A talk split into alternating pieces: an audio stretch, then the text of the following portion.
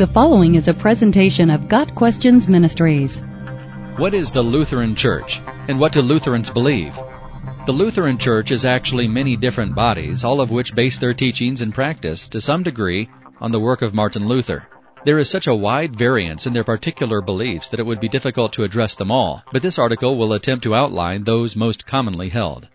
Martin Luther was born and raised in Germany and studied philosophy and law as a young man, but soon became discouraged by those studies. He became an Augustinian monk in 1505, but the isolated lifestyle only led him to further despair as he spent countless hours in meditation and contemplation.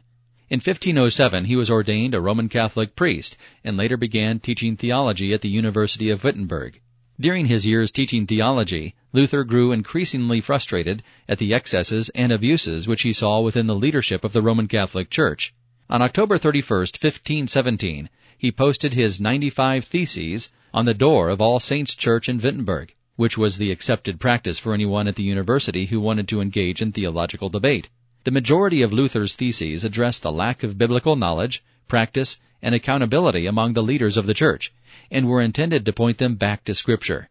Martin Luther was not the first to address these issues. In fact, most of them had been pointed out by other men within the Roman Catholic Church for nearly 100 years.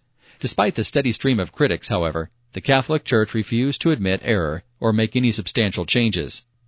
As with the other reformers, who were all born, baptized, confirmed, and educated in the Roman Catholic Church, Luther had no intention of starting a new church, but only wanted to correct what he saw as violations of clear biblical teaching.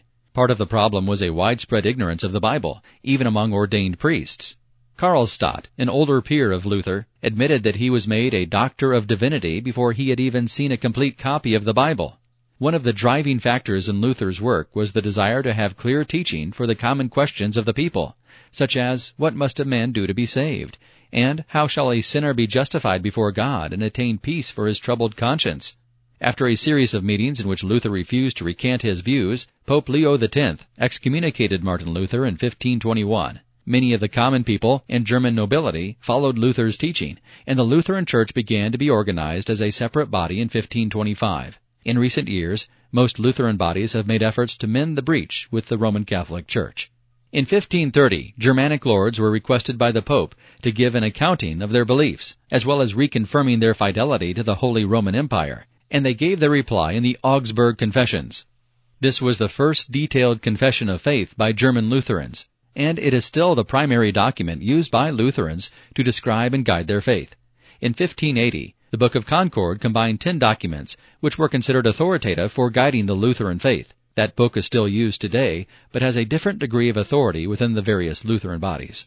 Though there are quite a few organized Lutheran groups around the world, the two main bodies in America are the Evangelical Lutheran Church of America, or the ELCA, and the Lutheran Church Missouri Synod, or LCMS. The ELCA has roughly 5 million members in 10,500 churches, and the LCMS has roughly 2.3 million members in 6,167 churches. The ELCA was formed in 1988 by a merger of the American Lutheran Church, the Association of Evangelical Lutheran Churches, and the Lutheran Church in America. The LCMS was formed in 1847 by Saxon or German Lutherans who came to America to escape persecution and the detrimental effects of German rationalism on their faith. Both churches hold to the Augsburg Confession, which teaches that all men are born in sin and therefore need to be justified through faith in Christ's sacrifice on the cross. Along with faith in Christ, baptism is necessary for salvation, and therefore children should be baptized, for being offered to God through baptism, they are received into His grace. Article 9. The Church teaches that all men have some measure of freedom of the will, which is ironic, considering Luther comes to the opposite conclusion in one of his most famous books, The Bondage of the Will. Lutherans also believe that without God's grace and help given by the Holy Spirit, man is incapable of fearing or believing in God. Many of the ceremonies and liturgies of the Catholic Church have been carried over into the Lutheran Church, with modifications to reflect their distinct doctrines.